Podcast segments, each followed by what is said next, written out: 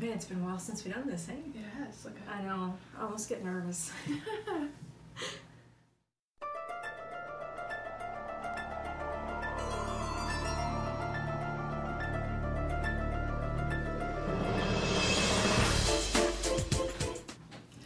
Hi everyone, welcome to Dead House. It's uh, it's been a little bit It has. This is our first episode of this year. This year. Yeah, 2019. Yep, 2019. yep. I don't know what imaginary calendar we were looking at over there, but We're okay. it's fine. Um, I mean, we didn't do this on a super tight deadline or anything like that all at the last second. No, No, no. no, no, no. It's fine. This is well in advance. Don't worry about it. We planned. um, in the uh, meantime, um, we did have an update about our last book we did. We did. um, I found the difference um, in the UK version and the American version. So if you missed it on Twitter and on the YouTube comments, this is it. This is the big reveal. Yeah. Um, in the UK book, they say plaster because that's what they call the bandages. Um, but in the American one, they specifically mention a particular brand. Yeah, they say Band Aid. That's crazy. It was a brand drop. Yeah, there's a lot of brand drops in Goosebumps I've noticed because Yeah. they did mention Silly Putty one, one time before. Mhm. It's mentioned again in today's book Yep. when we're looking at Curse of the Mummy's Tomb, book number five. We are.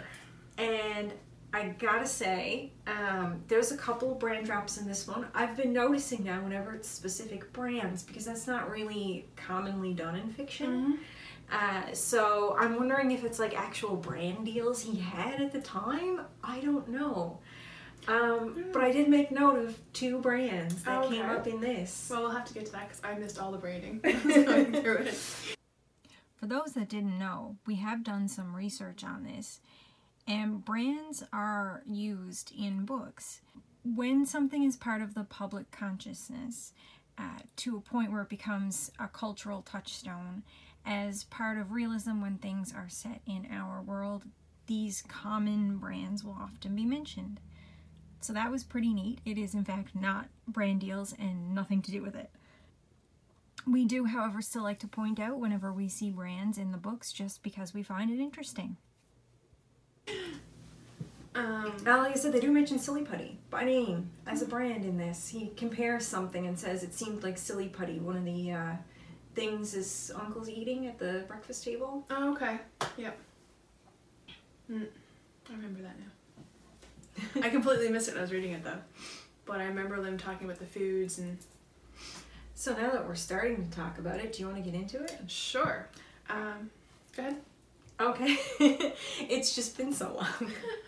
um, so this one was published uh, in 1993, specifically January of 1993. So timing. we planned that.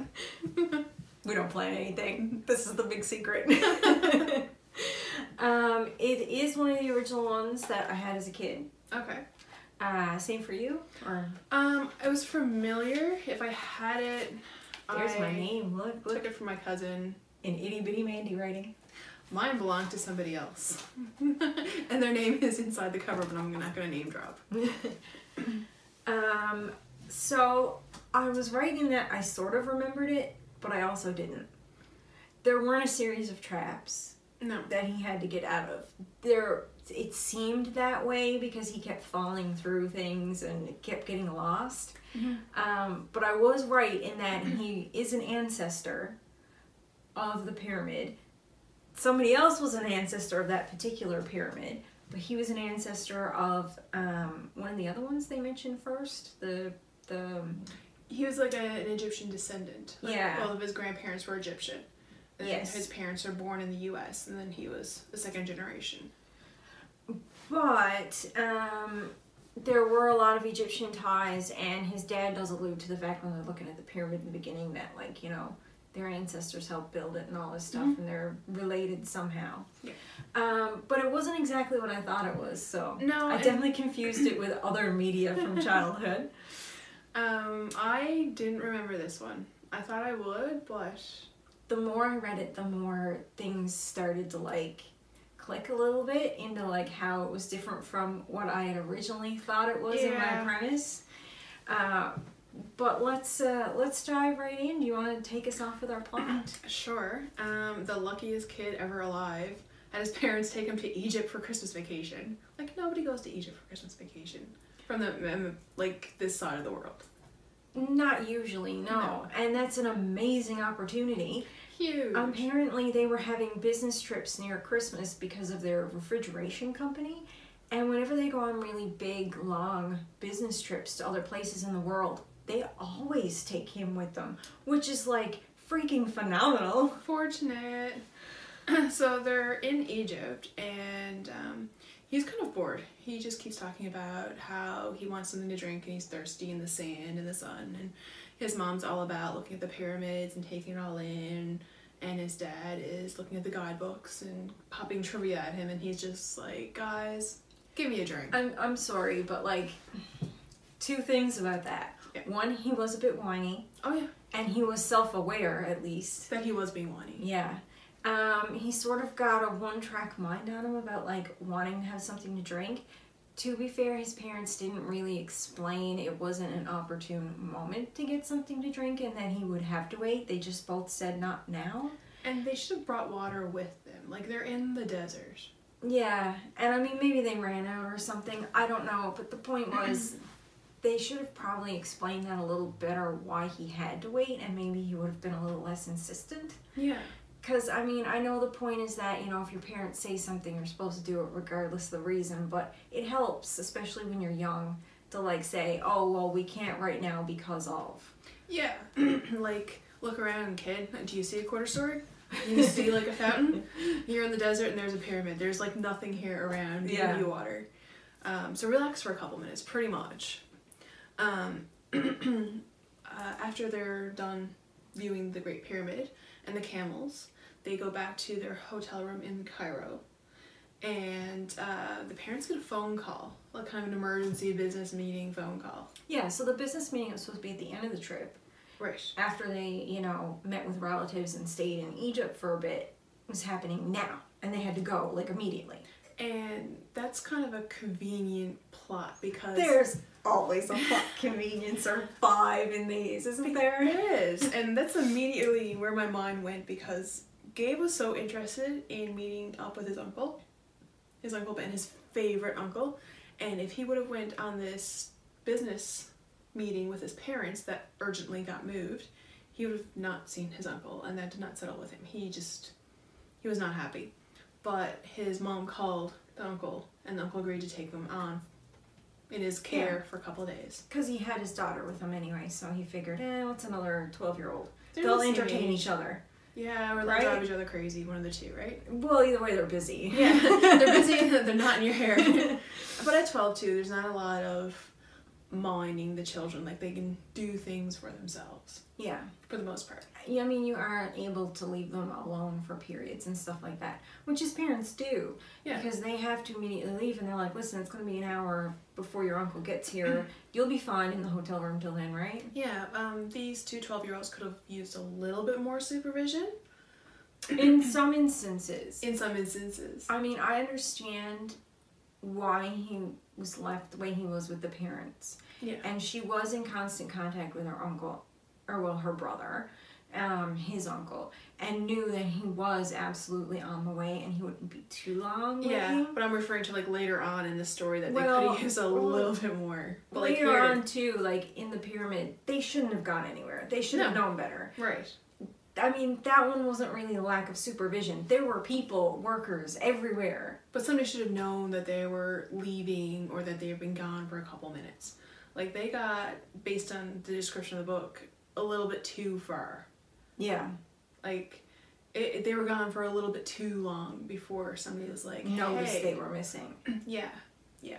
While Gabe is waiting patiently for his uncle to arrive in the hotel. Um, he's only left there for an hour. Um, he he's watching TV, he's just kind of killing time. And Playing is one of the other Oh, two yes. branch ops besides Silly Putty was Game Boy, Yep, specifically his Game Boy system. yep. Which he got bored of. Yeah. Uh, manufactured by Nintendo. He even like name drops some of the early launch titles like Tetris and stuff like that. Yeah. Yep. And I read that and I didn't even pick up on the branding. um, so Uncle Ben doesn't even knock on the door when he gets in. He just opens it and comes in all uh, donned in um, mummy wrapping. Scares the ever loving daylights out of this child. Oh yeah, like he's gonna need like help, like therapy on a couch. And Sari thought it was amazingly hilarious. Right? Yeah. Um, apparently, his Uncle Ben is very much a practical joker. Um, but he's also very much a famous scientist. And I say famous, or at least renowned enough that they did a feature on him in National Geographic magazine, They according did. to this. Yep, another name brought drop. I know, now I didn't count that one as a brand technically because it's more of a scientific journal, but it's still kind of a brand. So, Yeah. They could have said like a travel magazine or a scientific journal. Yeah, they didn't have to say National Geographic by name. Right. And you that- are right. And that's a name that a lot of people would be able to recognize. yes, Because, like myself, I use them for grade school projects. we all did. I mean, there Yeah. wasn't internet. You went to National Geographic magazine in the library. Hear that, kids? There was no internet. we just aged ourselves. um, Or I should say there there was, but it wasn't easily accessible internet. Right. You went to the library. you did. Like, it wasn't as um, involved right now. Like, people didn't turn to the internet for everything. They were still going to the libraries and the books and the magazines to get their project material. That's true. It was there, it was just not as popular. Well, yeah, it was harder to get. Yeah. Yeah, and it was much slower. Dial up. We're gonna do a couple of Wayback Machines in this one because now that we've had the internet and here's where you went and got journals kids speech, um, we got another one later I made note of. this is cold. So, this is one of the parts of the book that talks about Gabe's good luck charm. Yeah, it mentions as he's nervous and waiting, Yeah, he plays with his good luck charm. right, which is a mummy hand that he got at a garage sale.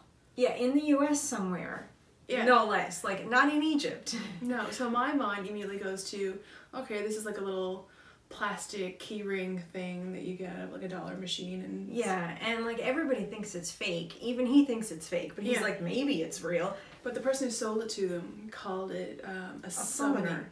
Yeah. a summoner. Yeah. So because of that, I looked this up.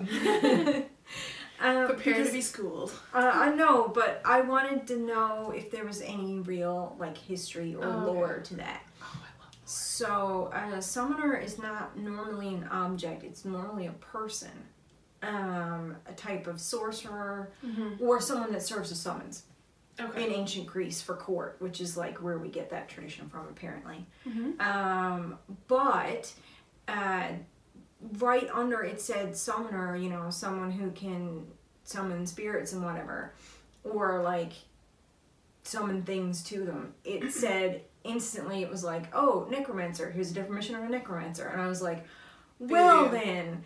This is connected to necromancy. nice, interesting. I wonder where this is going. So obviously, I was like, okay, this hand is definitely going to be a big deal. yeah, it's very important, and they casually reference it as being something that he carries around in his pocket occasionally throughout the story, so you know that it's going to be involved somehow. Yeah. Yeah. And the kid uh, who sold it to him at the garage sale said supposedly it summons evil spirits. But I mean, if it's associated just loosely with necromancy, and we'll see this more when it does come into play later, it's not necessarily evil spirits that it No. summons, just spirits nearby. It's not particular over if the spirit is good or bad. No. if you're a spirit and you're there, you're coming. Um, so Uncle Ben sees it and he's like, "What's this?" It's not something he's familiar with, which is kind of cool since like he's a scientist and this is kind of his field. So Uncle Ben tells Gabe and Sari that they will be going to the Great Pyramid under his watch, and Gabe is beside himself with pure joy. Yeah, because Gabe, like, he's not interested in looking at guidebooks to find out information from his parents. Or even look at the looking at the pyramid from outside the distance. Yeah, he wants to get close to it. He Mhm. wants to actually uh, be involved. And he does love mummies. Yeah. and he even mentions, but there's only one on display, you know, where he lives in his local museum. Yeah, he wants to get an explorer. Yeah, he wants to see like real stuff and like actually learn firsthand. Mm-hmm. so um, Uncle Ben ten- tells the kids about his findings, the new uh, tomb area and the new uh, pathway, and they're really excited to go in because this hasn't been documented. This is not in the news. This is something that he, they're one of the first couple people seeing, and um, that kind of uh, sparks an issue. But we'll get to the problems later. Um, Gabe and Sherry are uh, told that one of the workers believes that through the discovery of this new area that they have violated um, an ancient decree decree Decree, yeah. yeah by entering the tunnel So this is an old curse. yeah He doesn't say what the curse is or what's going to happen to them, but you're not supposed to go um, into this particular area of the pyramid because it's sacred. yes and um, the pharaoh that reigned over this had put the decree on it. And um, it apparently is like the lore of it and this is where it starts getting into like the lore of the pyramid and um, the connections and things that could happen. Um, immediately when they started talking about the curse my mind went to the mummy and the uh, the doors all shutting and the thing crumbling down. I'm like ooh what's going to happen here? Um, not the same direction but No. still pretty good And I kind of like the direction this takes. In fact, I kind of like the slow build of this book Mhm. and how everything um, begins to add up like a mystery because it's still like a horror story, but it's not. It's not a supernatural one. Well, well not until the end. right yeah but there isn't a lot of supernatural elements either No, like we've dealt with the camera before and that thing was like supernatural all in itself witches in Monster Blood. yeah Like there have been the ghouls in the first one. yeah so this one gets pretty far into the book before it gets into anything Yeah. hmm so as they're going into the tunnel um, there is a hole in the floor that they need to get down to the level where the news tunnel is and there's a rope ladder Yes. very safe. And they all go down the rope ladder, but um, Ben goes down first, and then Gabe is expecting the rope to be smooth, kind of like rope you see at like a playground or something. Yeah, and he thinks you can slide on it, which is something you shouldn't do anyway because let's face it, rope burn is a real thing. Right, but that's not even the issue here. The rope was um, endy and prickly, so he immediately hurt his hands and let go. Yeah, and let's go and starts to fall. But Sari is right there grab next to the tunnel, so she grabs him and So as much of a pain that she comes off as, she doesn't mean any harm. no, and she's also not really that much of a pain. No, he just And she torments. Yeah, but I've noticed as we're going through this, he torments her just as much. Oh, yeah. And he talks about her being competitive, but he's way more competitive than she is. Twelve year olds, right? Right, because anytime she does something, like she does like to kind of feel like she has one up on him, Mhm. but he's so much more competitive to the point where even things he's thinking in his head are just constantly I have to show her up and do better and be better and like he's way more competitive. It's comparing to like not everybody has the same set of skills or talents or interests. Exactly. And he's constantly comparing himself, and so Sherry. They're all like comparing what they can do with each other and who's better at it. And I mean, they're 12, they're at that age where they're gonna do that. Like, Yeah. They're gonna poke at each other, they're gonna try to figure out which one of them is better or Whatever whatever. They're is, yeah. cousins, right? When they get to the new area, uh, Uncle Ben or yeah, Uncle Ben gets caught up talking to one of the workers, Chrissy, Mm-hmm. and the kids feel ignored. So Sherry has the idea of let's go and explore. Yeah, because apparently the last time they were in there, she ducked out for a little bit um, when her dad was busy and came back. So Sari thinks it's fine to do again. Yeah, and that's a little bit of foreshadowing too, because she brings Gabe exactly to where she found the mummy's case. Yes. So that's a little bit of foreshadowing there. And that's the direction that she takes Gabe in. But Gabe um, lingers behind because his shoelace, which is notoriously coming undone, comes undone. Although I gotta say, I really felt for him because I always had this one shoelace and I would double bow both of them, but I always had this one shoelace on one side that would always keep coming undone. I remember that. Right? It was I so really epic. remember that. Even you remember Yeah. that happening to me all the time as a child, Yeah. like all the time. and it was just one. So it was, it was, and it was always the same one. Yeah. It didn't matter how much I like. I started triple bowing them at one point. My shoelaces used to look ridiculous, and it was still coming undone. Like I don't understand. That's immediately where my mind went to when Gabe had to bend down and tie his shoe. I'm like, this is Mandy. I felt so hard for him with this shoe thing. So I know it seems really implausible that always the same lace is gonna come undone that often, but I am here to tell you. It is. It is the God's honest truth. That is a real thing. It is. Yep. And you have to watch out your friend for your friends that that happens to because they get lost behind all the time. True story. Um, so Gabe kind of gets really worried and tries to catch up to Sari and can't find her. So he walks until he gets to the end of the tunnel where there's a little room, and then he gets so excited that there's a mummy casket there. And he starts looking at it, very intrigued, and then the cover moves. And it moves And it moves in, and it's like opening, and finally he screams. and drops his flashlight. Yep. And now comes Sari. Of course it is. Yeah. And he's saying things like, "Oh, I don't think anyone's been here before. Oh, it's more stone than sand now, so I can't see footprints." And but like, we knew it was going to be her. Yeah. And this is the second big jump scare of the book. Yep. The Because first one was the uncle coming in the room because the door was slowly opening and he didn't know who it was or what was going on, and he was mm-hmm. convinced his uncle wouldn't just slowly open a door that he would just he would knock or whatever. But I mean, he would if he was going to play a practical joke. Yeah, but hotel rooms you can't just open the door and go on in. You need like a pass key or key to get in. Right. And So- he hadn't thought about that. No, and that's immediately where my head went. I'm like, okay, it has to be the parents. Who else has a key to the room? Right. Oh, the uncle that they had a key left for. That's who else has a key for to the room. Right. um. So uh, Ben hears the screams, and that's when he goes looking for the kids, or that's when the, he finds the kids, and he's not happy. No, and he's like, you know what? This is it for the day. I'm gonna have to leave because I'm gonna have to take you guys out because I can't trust you. Yeah. He was like, I trusted you to stay still. I was talking to someone. It was something important. I turn around and you're gone. And this is where I say the kids need more supervision. Like they're 12 year olds, they're in a place where it's very easy to get lost and hurt. And um, the the need to explore their surroundings is a little too much for them to kind of be ignored in a place like this. Yeah, and but to be fair, they weren't really ignored, and they shouldn't have found or waited for an opportunity to slip away. Which Like- was what it seemed like. Yeah, like Mhm. he literally turned his back to talk to someone, and like Gabe kept saying, "Oh well, you know, but your dad said we should probably really stay here," and she's like, "No, it's fine. I did it yesterday." Yeah. But I mean, she shouldn't have done that yesterday either. No. She was lucky yesterday. Yeah.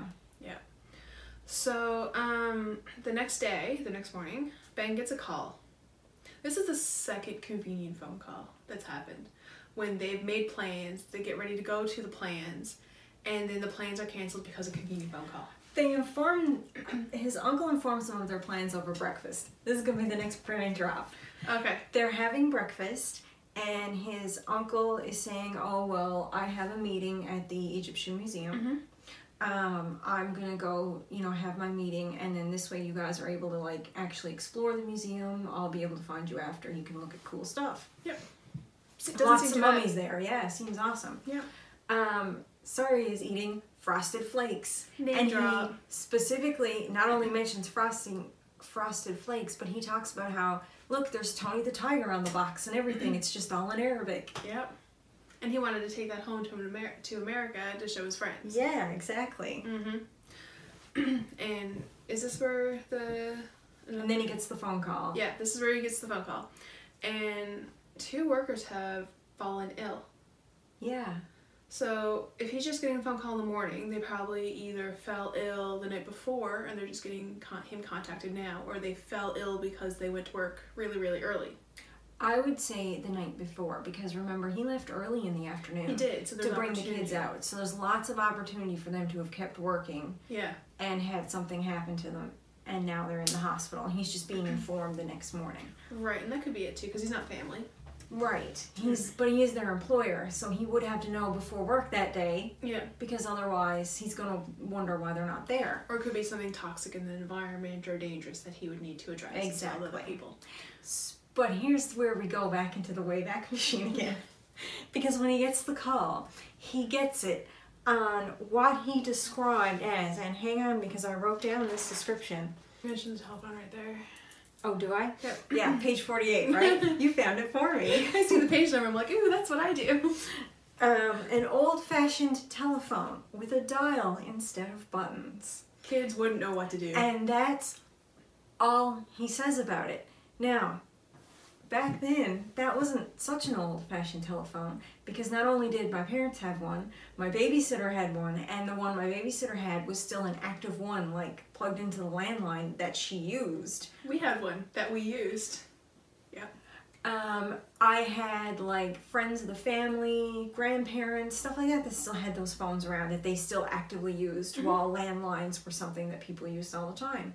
And this was in the mid 90s. This wasn't like, No.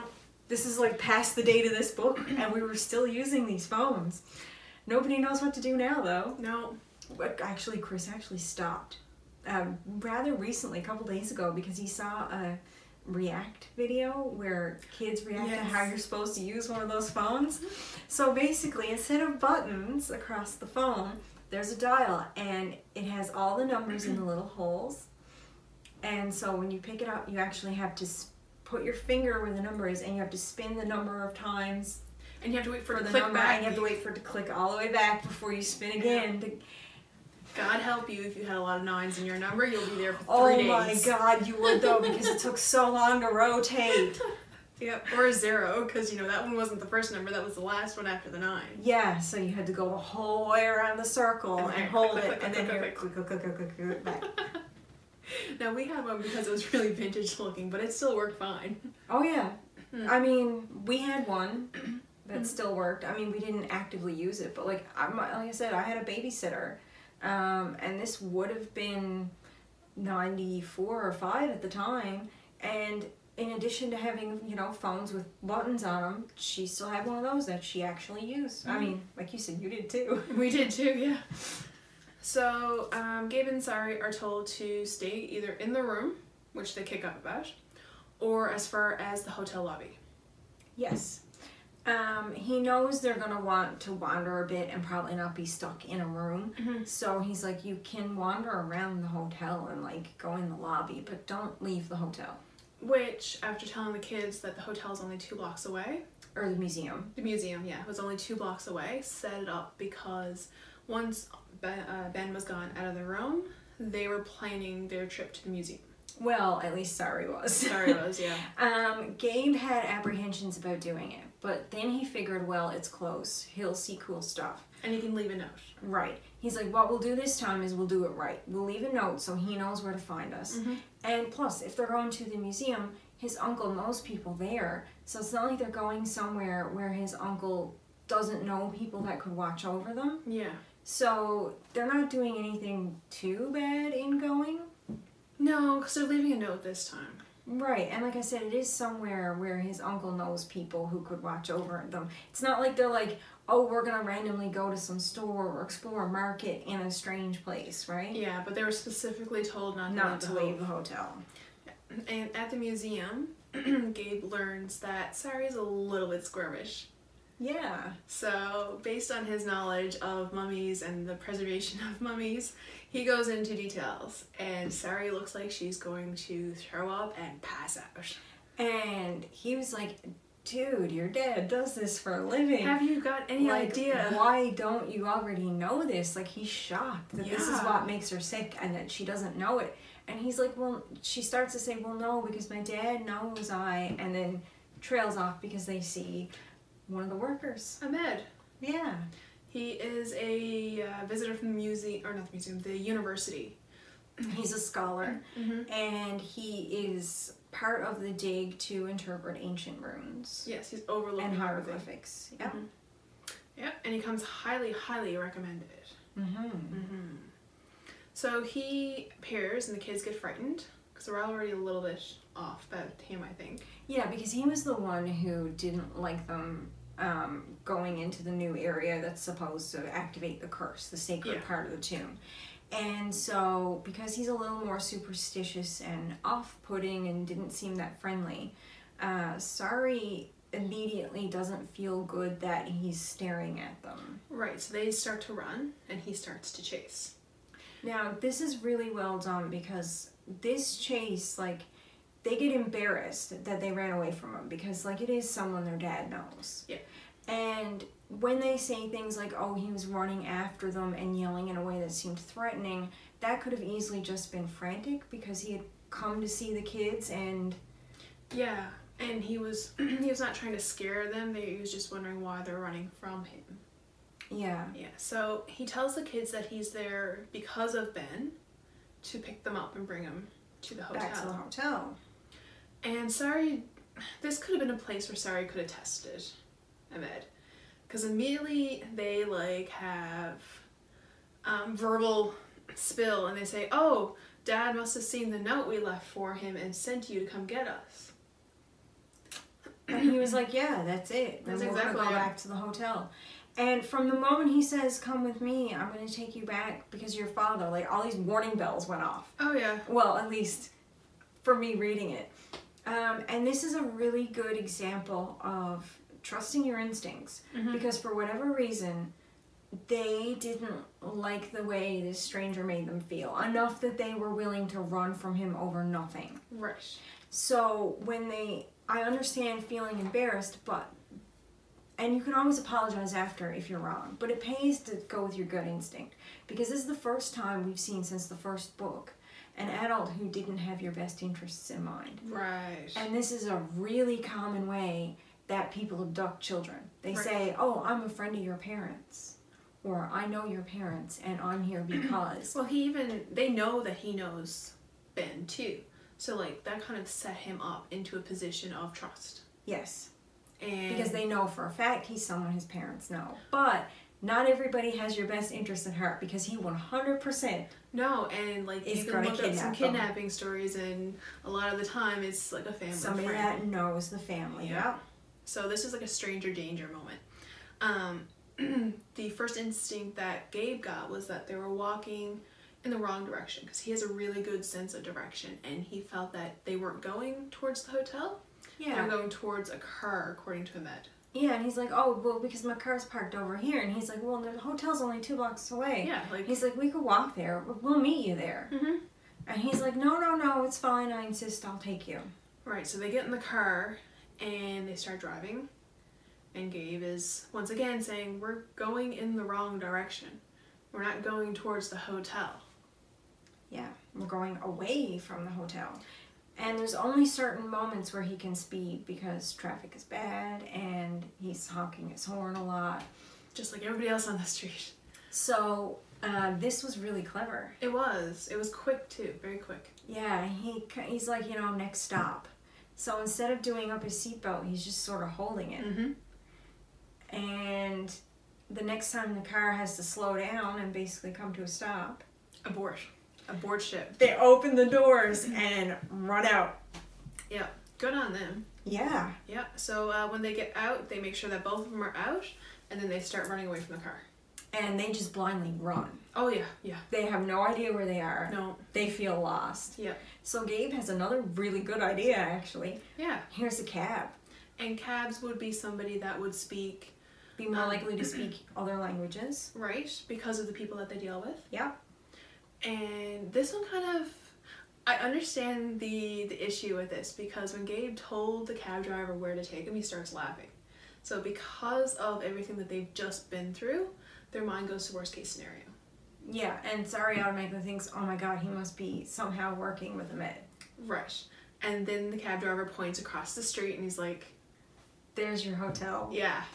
So he's like But they were so panicked they didn't see how close they were to No. it.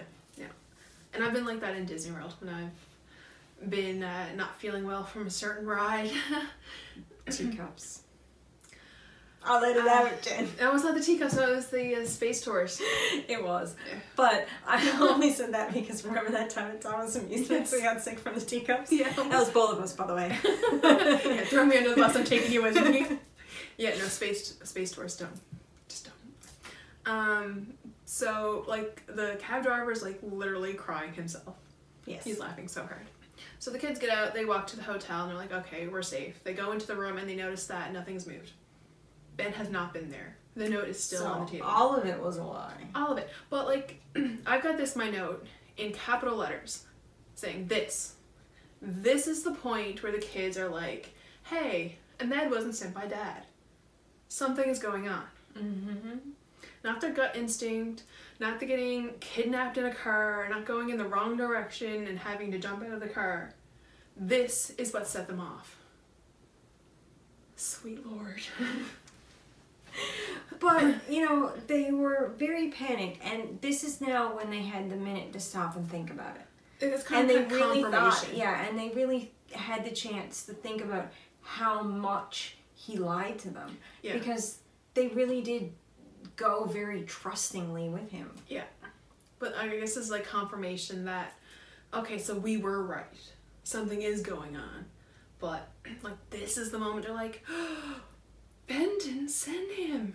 At all. The whole thing was a sham, and it's like, well, probably, yeah. Not everybody tells the truth. Sorry, kids. Um, so Ben arrives shortly afterwards. like, immediately afterwards. Yeah, and he comes in. He's he's a little bit distraught after his visit to the hospital because the two workers they weren't poisoned by toxic anything.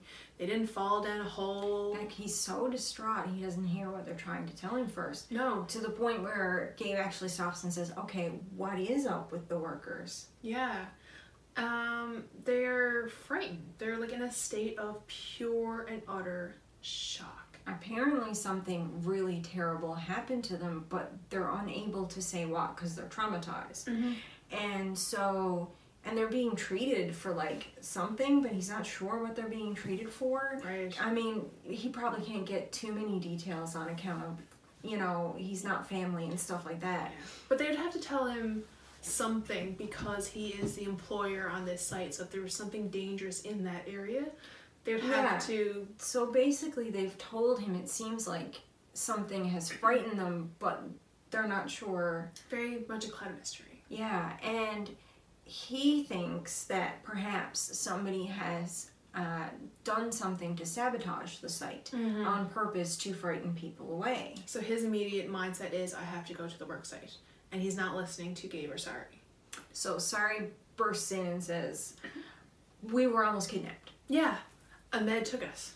And they go through the story, and the whole time they're going through the story, whenever they have a break in what they're telling Ben, Ben repeats Ahmed. Like he is in complete and utter shock that somebody so highly recommended, working for the university, done this. Yeah. He doesn't seem the type to him. Right. So he's like, He's still in, in shock about the fact that this trusted colleague who he'd been working with up to now tried to take his kid. and there's no connection being made. No, he's not connecting it to, and somebody's trying to scare people away at the site. And why would he try to take my children? Like, clearly, I would think that was related. Wouldn't you? I mean, Yeah. it kind of happened. I mean, they were separate incidents, but He was present at both of them. if there's one sabotage at one place and then another sabotage happens in your personal life right after that one, it kind of seems likely that there might be a connection there, that someone is trying to keep you away from the site. yep. So he goes to check out the site and see if he can figure out what has them frightened. But on the way, when they decide that they're going to do this, the atmosphere changes. They talk about the weather a lot, like How dry it is. and the clouds coming in, and the sun being blocked out.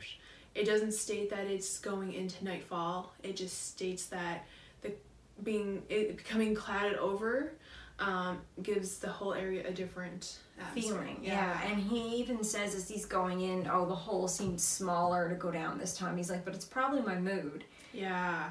so this is Um, like very much a setting the and scene. it's very much a contrast because they also talked about and they talked about it a bit the first time too how uh, much darker and cooler and damper it is down inside the pyramid yeah. naturally anyway and uh, that's a neat contrast because when it very first starts the book and i made note of this because it was a really good comparison or well description i should say um, was that it was so bright and everything was so yellow and so dry Mhm. that even the sky looks dry Yeah. is what he says So like this is a complete flip on how the book opened. yes Yeah, I very much fell into that because usually when the plot changes to a more darker scenario, the weather turns with it to help create the atmosphere and stories. Yeah, and it does that a lot, particularly in Goosebumps, Mhm. um, especially if we go back to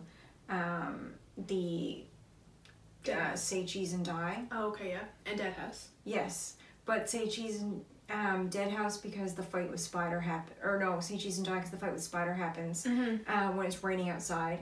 Yep. So they use that as part of their cover story. Mhm. And in Say Cheese and Die, uh, screaming in the monster, um, sorry, Horrorland series. Yep. Because when she's taking the walk and like the sky gets ominous and it starts to rain, and this is when she's trying to return the camera. Mm-hmm. Very cool. I enjoy that. It's my my level of cheese right there. um, so before they all go into the pyramid, um, Ben gives the kids beepers, signaling devices. If you get separated at any point in time, press the button. And it'll send a signal to him. excuse me, and uh, he can find the kids. Yeah, a radio signal. And the reason he's doing this sort of extreme precaution is because they're the only people there. There's no other workers. It's just supposed to be the three of them. Right. So on the trek in, Gabe's shoelace comes untied again. Of course. And Sari and Ben are too wrapped up in their argument that they don't hear Gabe tell him that they need to stop for for him to wait up And he loses them again. again. So as he's trying to catch up, he's calling out to him. There's no flashlight signs. There's no And he's sounds. too chicken to use his beeper because he doesn't want to seem like he's afraid, but he should have used the beeper. Absolutely. And he ends up falling through a loose bit of floor. Right. So he takes a left at the fork, and I assume the other two take a right, and that's where the floor collapses. Which goes into my later problem, which we'll we will get to. um, but he falls to the floor and he hurts himself and gets knocked out. Yeah. So when he comes to, he finds his flashlight and a hand, which is attached to the first real mummy that he sees. And then he explores a little bit more and he sees that the room is actually filled with mummies, all haphazardly Just in different pattern. And he thought it was weird that they would be stacked in such weird different positions and ways and and as he's describing like all the linen and the tools and he's like everything looks like it's been untouched, like it's been untouched for four thousand years. And I'm sitting there while he's describing that thinking none of that would be that clean. None of it, no. the linen wouldn't be that good quality. You wouldn't be able to touch it. It would like disintegrate. Yep. Everything would look terrible and in shambles if it had been left in a room with no air underground in dampness for like 4,000 And years. bugs. And there is a scorpion's nest in that room as he's about to find out. Yeah, he stumbles upon that. Good job, kid. Um, and he, ca- he can't see what's going on around his feet immediately. He can't put off the radio buzzer because that broke when he fell. Yeah. His flashlight is cutting in and out, and he can't see for a little while because that also took its second hit because Yep. this is the second time he's dropped it, and this was a big drop. Yep.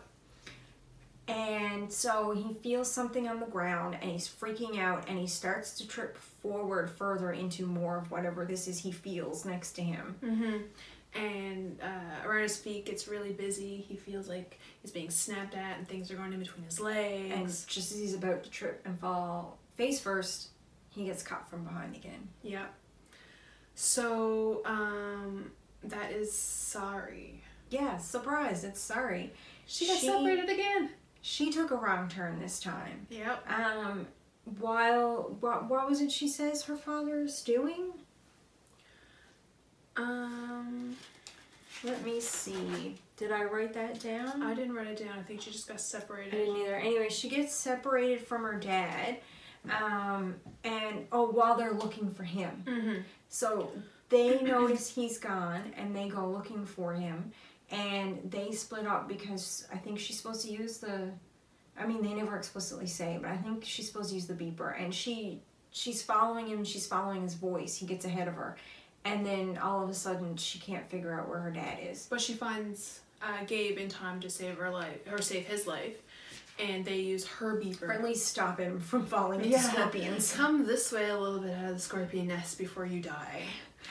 Just a su- suggestion. Yeah, so she presses her beeper. Right. Um, She does the it radio twice. signal. Yes. Yeah. Which I immediately thought, like, if she pressed it once, it went on, and if she pressed it twice, it maybe turned it off. So, you know how I don't do think it. Yeah, I, I don't think it works quite that way. I think once it's pressed, it's kind of on, and she didn't need to press it the second time. She just did it for security. Yeah, but how would you turn it off then? Because then the receiver would be continuously going off. It would. Yeah, you would think you would push the button again to make it go off. Yeah. but I don't really. Know I think how she did that out of nerves though, yeah. just to make sure, like, okay, not only am I doing this, I'm doing this twice, so it's done. So they hear voices, and Well, a, a voice, voice, and- and they instantly think, "Oh, it's Ben." Perfect wasn't that far away. Wrong. It's Ahmed. Yeah. And the chamber belongs to the priestess. Yes, it belongs to the priestess who uh, governed over the area and who was in command under that Who pharaoh. Put the time. curse on the tomb. and it was her rule on the tomb. It's Priestess Kala, Kalia. and it's um, it's her sacred area where you know worship and practices and whatever were supposedly conducted. Which I don't understand. Her sacred chamber. I don't understand that because the size of the pool of tar. Like when you go into Egyptian history, just like the films and very basic lore stuff, you don't hear about tar pits in the pyramids. No. Um, I would need to look that up, and I wondered about that too, and we never really had time. So this is probably something we'll research for the next, like, and let you know in the next video when we do the next book. But like, tar seemed weird and unlikely, and not something that I remembered using, cause like they they embalmed, right? Yeah. Like they dried out the bodies and they pulled everything like all the organs and everything it was like an ancient form of embalming because there was no embalming fluid so they just uh, they found a way to make sure everything properly dried out Yeah, so having tar in that room and that amount of tar kind of set up a red flag for me. Like I needed to do a little bit of searching. yeah tar i feel like is probably a modern thing that got added it's it, it was a convenient plot twist. Yeah definitely Yeah, it might have Um, been added there just for the. there's a on. few things i want to look up about this actually because there's a few things about this whole scenario that's about to sort of make sense and also not make sense Yes, the convenient plots. so, um, Ahmed says that the curse must be carried out. So immediately when he said that, I knew that the curse wasn't anything to do with the tomb itself or anything that's been embodied by the tomb. it's man-made It is man-made and it's kind of like a legacy for the descendants. Yes, and in true supervillain fashion, he explains how it's a legacy and it's been done by his descendants because they're descendants of the priestess. And that he was a direct descendant. yes. Right. So that was uh that was pretty interesting, but it makes sense. Yeah, and I instantly wondered, like, you know, I and I and I wrote it down in my notes too because when he was talking about, it, I was like, man, how many mummies has he made? Like, Yeah. or his family made over the years? So the room was full. Yeah, and then all of a sudden he was like, as he was explaining and he was like getting things ready and he like lit the tar on fire. He was like, "Oh, and by the way, I made that mummy over there," and he points to one near the tar pit, like covered in tar still. Hmm. Was it covered in tar? I thought the bandages still- looked really new. There was still tar on it, but as you looked around, he started to notice. After he said that, a couple of the bandages did look newer on some of the mummies. So in four thousand years, the descendants descendants of this priestess was taking out tomb robbers and trespassers and Anybody who went too far into the tomb, far enough to be looking for whatever the sacred treasure was. So this is not a curse because I put curses in the same category as lore. This is more or less this is a tradition or a promise kept by this family. Yeah, it's it, but it's still a curse. It's still I don't know, I liked that idea of a curse that, you know, oh, the curse must be seen to, it must be upheld. You know what I mean? Anyone who goes too far must be frightened away or, or otherwise taken care of. Like it it was very much um this is how curses get started, right? Nobody actually dies from a curse. They die from an unknown disease or they Yeah. die from some form of exposure or from somebody doing something like this. And that's what makes a curse, right? See, I was going towards like the curse as like when King Tut was found and they released something in the tomb and a bunch of people got sick and people died early and stuff. But it wasn't they didn't die in exact correlation because another one of their pairs killed them. It was because of something in the tomb. But because this was a man made kind of like a serial killer type thing. yeah, very much a serial killer like whole family. Um, I, I I thought I kind of missed the curse stage just because of how I categorize it in my head. Yeah, but for me, like it, it made sense. Yeah. It's part of how a curse comes to life. Yeah, yeah, no, I understand that. Yeah, for sure. Um, so and then plans on turning the kids into mummies, and then Ben shows up and he's like, "Uh, uh girlfriend," and he comes down the rope ladder and he. Uh, he listens to Sari being really scared and he approaches Ahmed and tries to reason with him. Yeah, and tries to reason with him from an intellectual point of view. Right. Because he sees him being crazy and he wants to de escalate the passion. Yeah. So he's kind of like, you know, one scientist to another. We can work this out. Yeah, yeah, like we can intellectually figure out the situation and how to get around it. And um, Ahmed is just too far gone down to crazy town. He's got his, you know, dancing pants on. He's ready to go. So um, he puts Ben in a in a uh, mummy's case. Yes, he then- knocks him out first. Yeah, knocks him out first and drags him in, and then puts the two kids in another one. Which the mummy's case seems really, really big because they said they can sit down. They're sitting down like with the legs Yeah, crossed. they talked about how, like, I know they're super petite children. Yeah. And they do make reference to, like, because of their heritage and stuff, they're naturally more petite than most people. But I And don't- as children, they'd be extra petite. But I don't think this these cases are that big for two kids to be in. And be able to both sit down on top of each other cross-legged. It And seems this- a bit much. And they said that they could lie down in it too. yeah, he said there was enough room for both of them to lie down if they wanted. So I'm thinking it's more like a mausoleum tomb like you see kind of in I'm referring to TV shows other than real life because we don't have a lot of that here. Um, where it's like a couple of feet off the ground and it's like really long so like little kids could sit Well, they said they had to walk down into it. So it was definitely more of a passageway because it was wooden. He opens the door. They talk about stepping down into the Yeah. coffin or casket and then having to. So it wasn't like a traditional sarcophagus because. and that's where I was thinking. I think- yeah, and it was also definitely something more modern ish Mhm. um, because it was constructed out of wood. And they keep on referring to how everything is peeling and it smells weird, how old it is, but and there's bugs everywhere. But I mean, you look at a wood down in a damp place like that, and I'm like, how long has that been there? Maybe 40 years? yeah, unless it's Like, dry, it's it's, not- rot. It's not ancient, No. um, or it would have rotted way more than that by now. Well, the bugs were beating right through it too. yeah, So, um, suddenly Ben arrives in their casket. From behind them, they like freak out.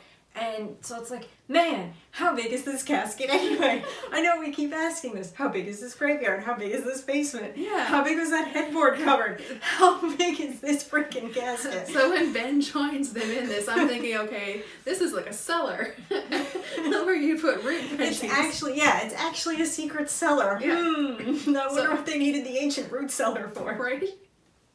That's the store their wine by. so Ben's like, these things have trapdoors. And Yeah. Ben is not aware of it. This is or well, he's forgotten it in his heated passion or Yeah. whatever. But here's here's my problem with this. Because Uncle Ben's sarcophagus is an actual old sarcophagus. Mm-hmm.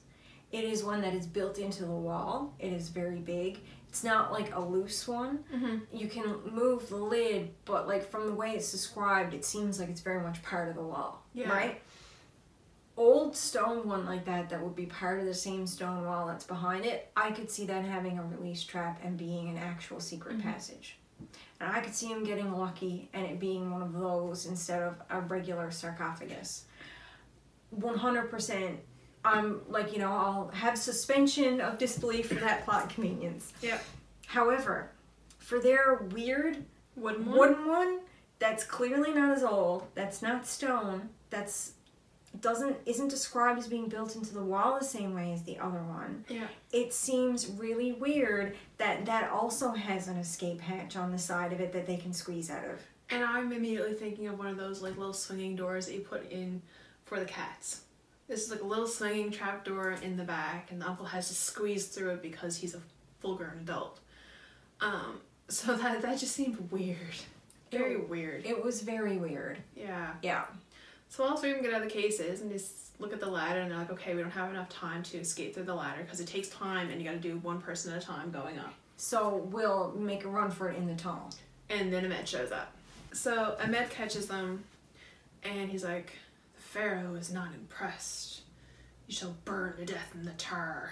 Well, I mean, priestess, I think he says. Yeah. She's like extra angry, and I, like the tar is heated up now. Oh, we're good to go. You're Yeah. Not, you're not having your brain scrambled and pulled out through your nose. You're actually going in the tar pit.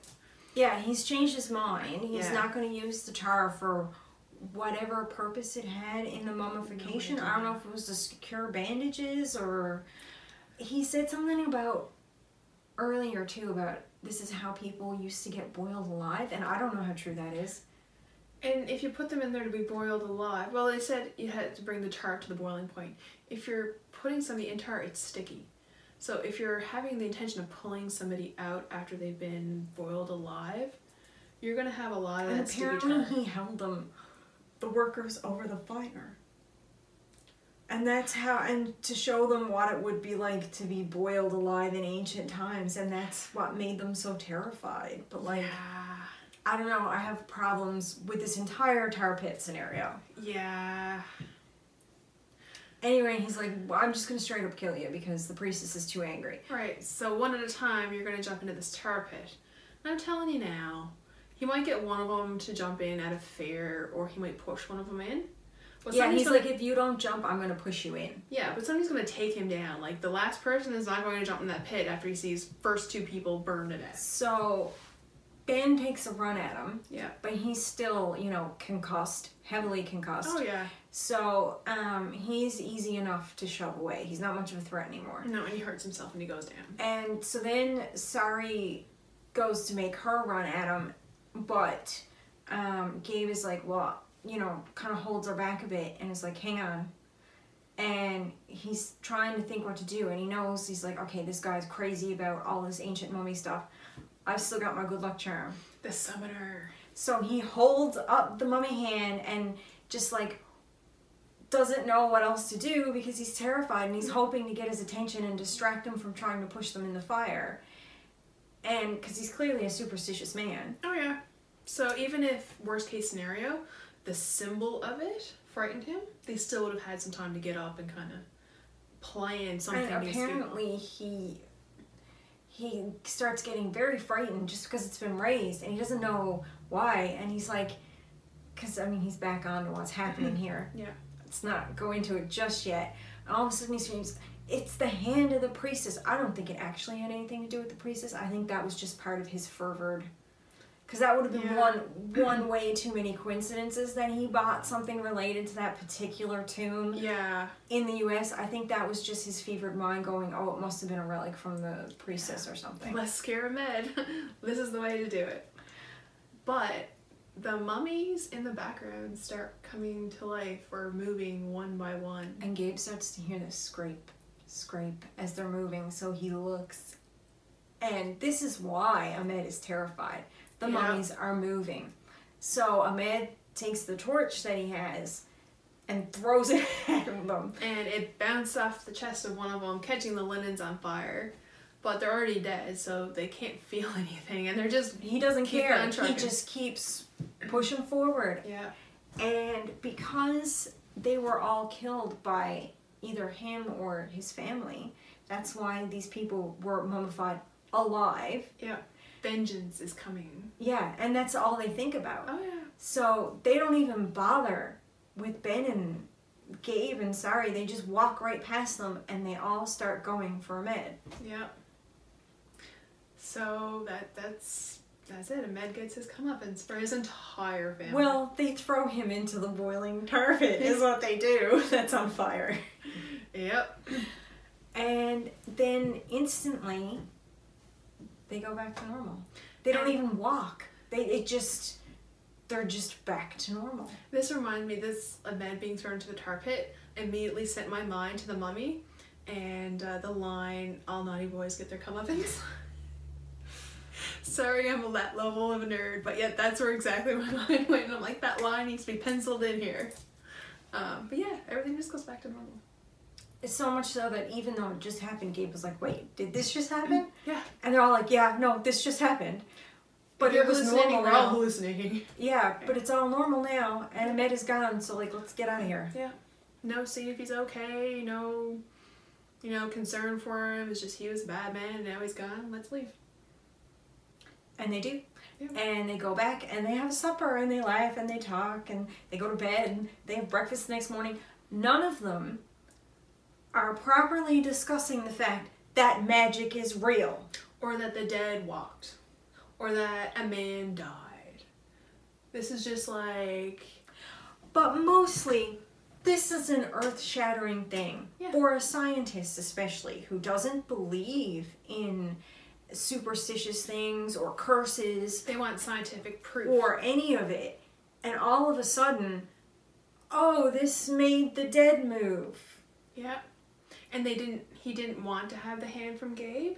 He didn't say it needed to be preserved or protected or not fall in the hands of somebody uh, who would abuse Right, he the didn't power. he didn't try to like low key get it into a museum exhibit where nobody would think about using it or touching it. No. He just sort of let this kid keep it as his good luck charm, knowing it raises the dead. Sweet um Like that's a problem. Like this kid has this very powerful and it all happened so fast and there's magic in something that there was no magic in up to this point. Yeah. That this is like an earth-shattering revelation in this book. And Ben being in the career that he's in with the education that he has, he should have said something. He should have said this needs to And be he says, he stops and he says, and he has a quick closer look at it and goes, huh, and I'm a scientist. I didn't even notice it was real. And it's like, my dude, not only did you not notice it was real, because like that stuff is probably easy enough to fake, Oh, and yeah. you probably wouldn't realize it was real offhand unless You you, were really looking at your it. Your mind wouldn't go in that direction. But also, magic is real. Let's address the fact that things just did an impossible thing that should never happen. And this was a, a mummy's hand that a 12 year old, a small 12 year old child would rub in his fingers. So, like, this thing is probably about the size of like a, a cat's paw or like a small dog's paw. well, yeah, a little bigger anyway, so it's clearly like a But- child's hand or something. yeah, it's something that he can put in his hand and he can rub with his fingers and something he can put in his pocket. Mm-hmm. So, like, it, it's it wouldn't be the priest's hand unless the priest priestess Unless the was- priestess was a child. yeah and died as a child. Which, I mean, clearly she didn't because, you know, the way she's talked about, she would have had to have been older. Yeah. That being said, I mean, it was somebody's hand. We don't know that it was necessarily the priestess's hand, but it was some sort of Mm. magical ties somewhere hand because, I mean, clearly a child had died and been mummified, and this was their hand because it would have to be small enough. have to be something. But like, if it was a real mummy's hand, wouldn't there be like some sort of like odor or decay or something on it? You would think, or like also with him touching it all the time, It would disintegrate. because of the oils and stuff in your skin. And the way he's always rubbing it and touching it. I don't know. Rules of magic. It's somehow protected. And a child keeping something in his pocket, you know that thing went through the washer and dryer. Oh, at least once or twice. Oh yeah, like so like that part of it doesn't make sense. And going back to the other problem that I had is that Uncle Ben uh, flashes a permit to get past the guard, and there's no question or quarrels about the kids going in. This is an active dig site. This is dangerous. But I mean, the kids are clearly with him, but still. Yeah. You would think they'd be like, here's some hard hats. Yeah. Or something. keep your kids on a short leash. Don't leave your uncle. You could go missing. You could fall through the floors. These are Also, the why wasn't there more security? Where was the security when a maid got in there? And there was no showing of like. I mean, a- I know he would have had a badge too, being part of the site, but still. and there's no talk about a fence being around the pyramid either. So like, is the guard just standing, uh, in like this little shack, and letting people pass in, and the people can still come around the other sides? So like, this to me, looking at it as like an adult perspective, is like this is a lawsuit. This is an accident waiting to happen. Yeah. And the kids got lost. They got scared. They fell through the floor. They got, well, I'm gonna say kidnapped again because Ahmed came in threatening their lives. Like, there's a lot of stuff going on, and I just don't think that would pass.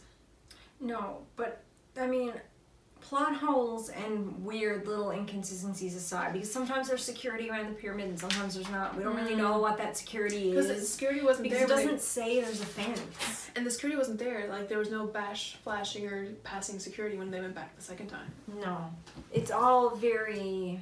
But this is adults looking at a child's book. Like, the child Yeah. can follow the story. It's entertaining. You needed to know what you had to at the time to make things flow and make sense and seem like it was real world applicable. Yeah, And in terms of that, I found the setup really good. I did. I enjoyed this. I enjoyed that it wasn't something supernatural. Mhm. Um, I found that once we discovered it was something supernatural, or there was something else supernatural, but not the supernatural thing you thought it was going to Yep. be, um, at the very end, I found the end w- uh, clued up too fast. Yeah, it was kind of like cut and try. It's like, okay, so this major event happened, everything's hunky dory, books end. There's no Goosebumps cliffhanger. Um, no, they actually see to this one. They do another jump scare. They have like the parents come in right at the end after he pretends to summon Yeah. like spirits and he's playing with this clearly actual thing and he shouldn't be saying that to the point where even like Ben is terrified. He knocks over a glass of juice because now there's somebody at the door and then they open the door and it's his parents and that's it. yeah, So it's not the usual cliffhanger ending. but it's a jump scare. Yeah, and but it was a weak, weak ending. Like I even wrote down, he pretends to summon spirits, hears sounds at the door, and it's his parents. Womp womp, end scene. like even in Buffy, like that Halloween episode, when you get the knock at the door after the mask has been Yeah. used, it's the dead. So I was expecting something, just Yeah. something to kind of be like, and that's honestly. I'm kind of relieved it wasn't the usual cliffhanger ending because some of those were kind of weak sauce anyway. mhm. This ending wasn't any better. It wrapped up too quickly. Like instead of talking about them just having breakfast and doing things really quick as if everything was normal, I would have rather have had at least a small discussion while they were getting back to normal and having breakfast before his parents came in about, you know, this happened and about them sort of like at least discussing it more because they with the really parents, even. yeah, they really barely even mentioned it to each other. Mhm. Like, I would think they would want to talk about how, you know, this is real and maybe it ends with, well, we don't know what we're going to do with the hand yet, but we'll figure something out. Or, what else can this do? I mean, just, Yeah. it's never looked at again or taken seriously as an actual powerful magic object. Or even um, have like a little break in the page where it comes down with a new paragraph saying like the guard was suddenly surprised when hordes of bandaged uh, people started walking past him. So like he, the child was in the so, room like- summoning all this stuff, being like, "Haha, I'm having fun," and then all of a sudden, Mummies are coming up at the yeah, just kind of like a something that was like related. Because if he's there saying, "I summoned this and that," But also, I don't know that you would necessarily play around with it in that way that quickly after something like that that No. terrifying happened. because it was powerful. Right. Yeah. Um, you you'd be a little more weary about it before you started doing that with it. I would think. And for somebody who scares as easily as he do, he kind of jumped on that one pretty he, fast. yeah, he was very. I mean, he does get braver Mhm. and in the right ways. But yeah, I agree. Yeah. Yeah. Our next book Yes. is Let's Get Invisible. Woo! Hold that a little higher. Let's Get Invisible, right in the center. Um, I got my book secondhand, so it looks like um, Edward Scissorhands used to own it. I'm not sure if I actually have this one or not. Okay, well, I'll give you pieces of mine because it's been cut through. I'm going to have to uh, summon my inner uh, Frankenstein and put this monster back together before I read. A lot of tape's going to be involved. I put some tape on the cover just to get it here because it's pretty much cut through. You're definitely gonna need another copy. I mean, at some point. Oh yeah, like it's cut through like the first like ten pages. Who who lets their kid play with knives? Um. So do you want to read the back of this one? Do you want me to do it? Sure. Disappearances can be deadly. On Max's birthday, he finds a sort of magic mirror in the attic. It can make him become invisible. So Max and his friends start playing Now You See Me, Now You Don't. Until Max realizes that he's losing control, staying invisible a little too long, having a harder and harder time coming back. Getting invisible is turning into a very dangerous game. The next time Max gets invisible, will it be forever? Dum dum dum. um. This is the second time that invisibleness comes into the Goosebumps series. Yeah, because it happened with the camera. Yep, with Shari. Yep. so this is gonna be an interesting read. Do you remember reading this one? I don't remember reading this one. I might have. I don't know. I don't know because I don't remember even if I used to own this one or not. Mm-hmm. Now, our school library had them, so even if I didn't have them, I could still get them from the school library and read them. But I nothing comes to mind with this one. I didn't have this one. I know that. I think most of mine that I had were in the teens, like the middle of the series, teens and twenties. I don't think I had a lot of the earlier ones. Um, I know I didn't have this one, but I if it's a TV show, I probably did watch it because I did watch a lot of the Goosebumps ones. I only watched like very little of the Goosebumps show. Um, right before we leave, um, fewer questions. Was there anything you wanted to ask of the audience? Um, did you find any plot holes other than the ones that we mentioned, or any questions along the way? like, how big was that casket? Yeah. Settle that argument for us, please. What type of casket was that even that was being described? They had to step down into it. I don't know. I don't get it. It. Yeah, it was weird. Um, but if you noticed any other weird little things like that that maybe we glossed over or didn't quite get to, let us know. or have more information about how the the caskets would be set up. Would they have trapdoors? yeah, Are we wrong for questioning the tar pit? If you know the answers to any of these things, we would love to know. In the meantime, we will look up for the, before the next book Mhm. if tar pits were used in ancient Egypt or not. I have a sneaking suspicion, probably not, but we'll see. Yeah, Um, I'm with you on that one. The other thing I noticed, and that I made a point of that I wanted to say before we left, Mhm. was early on in the book, within the first few pages, page three, he's making fun of his father's weight. He is. It gets mentioned, and I'm noticing this more and more now because I noticed it in the Monster Blood series before we got to that terrible Say Cheese and Die book. Mhm. Um, there's a lot of mocking people when they're overweight in these books that I didn't realize was there No. when I was reading it as a kid. That now I'm noticing. I like I noticed it a bit in the Monster Blood series, but I was willing to think, you know, it's a one-time thing and maybe this isn't a recurring thing, but then it happened so disaster like disasterfully in Yeah. the month in um sorry the Say Cheese and Die series, like Say Cheese and Die, the second one was just horrific. Like that was the point of that book, which is Mhm. just terrible. Mhm. Um, that I'm starting to notice it whenever he does that to characters now, and like they needlessly mock his father's weight, and but they like, didn't mention the weight of anybody else. no. So we know that his father is overweight, and they make a point to make a point of it. Mhm. for no reason. No. It doesn't come in anything. The parents aren't there for the rest of the book. No. What was the point of that? And so, yeah, I'm noticing little things like that now that I didn't before, like in addition to brands when they get mentioned, because it's just sort of. It's a common bullying thing. It is, and I don't like it. And I didn't, and I want to see how much of it is like subconsciously sprinkled throughout these books in little ways because like that adds up after so many books you know So we're at three now? four if we count two of the monster blood books and not just one Yeah. but they do it in that series too Yeah. Yeah, because it is a feature of the monster blood. It makes you bigger.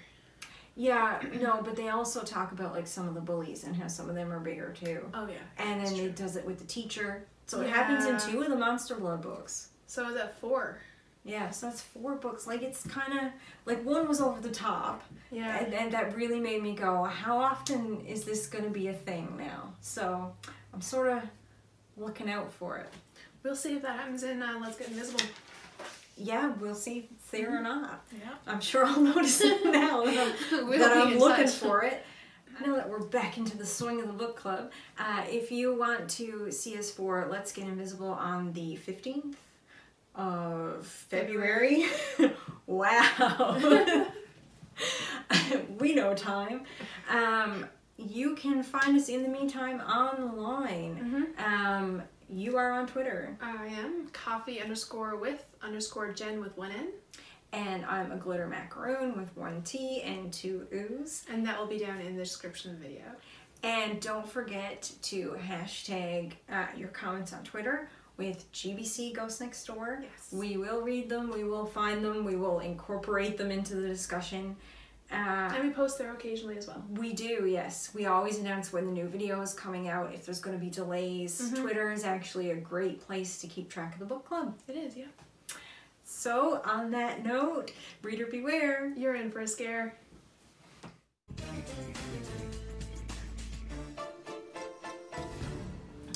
Okay, and I'm glad you have the other book because I don't. Oh, cool. um, I have a running joke that I'm gonna go with this one when I show it up. And we'll get to that. Okay. I thought of it when I was in line at McDonald's. and you're like, yes, it's perfect. I thought about something other than food while I was waiting for food.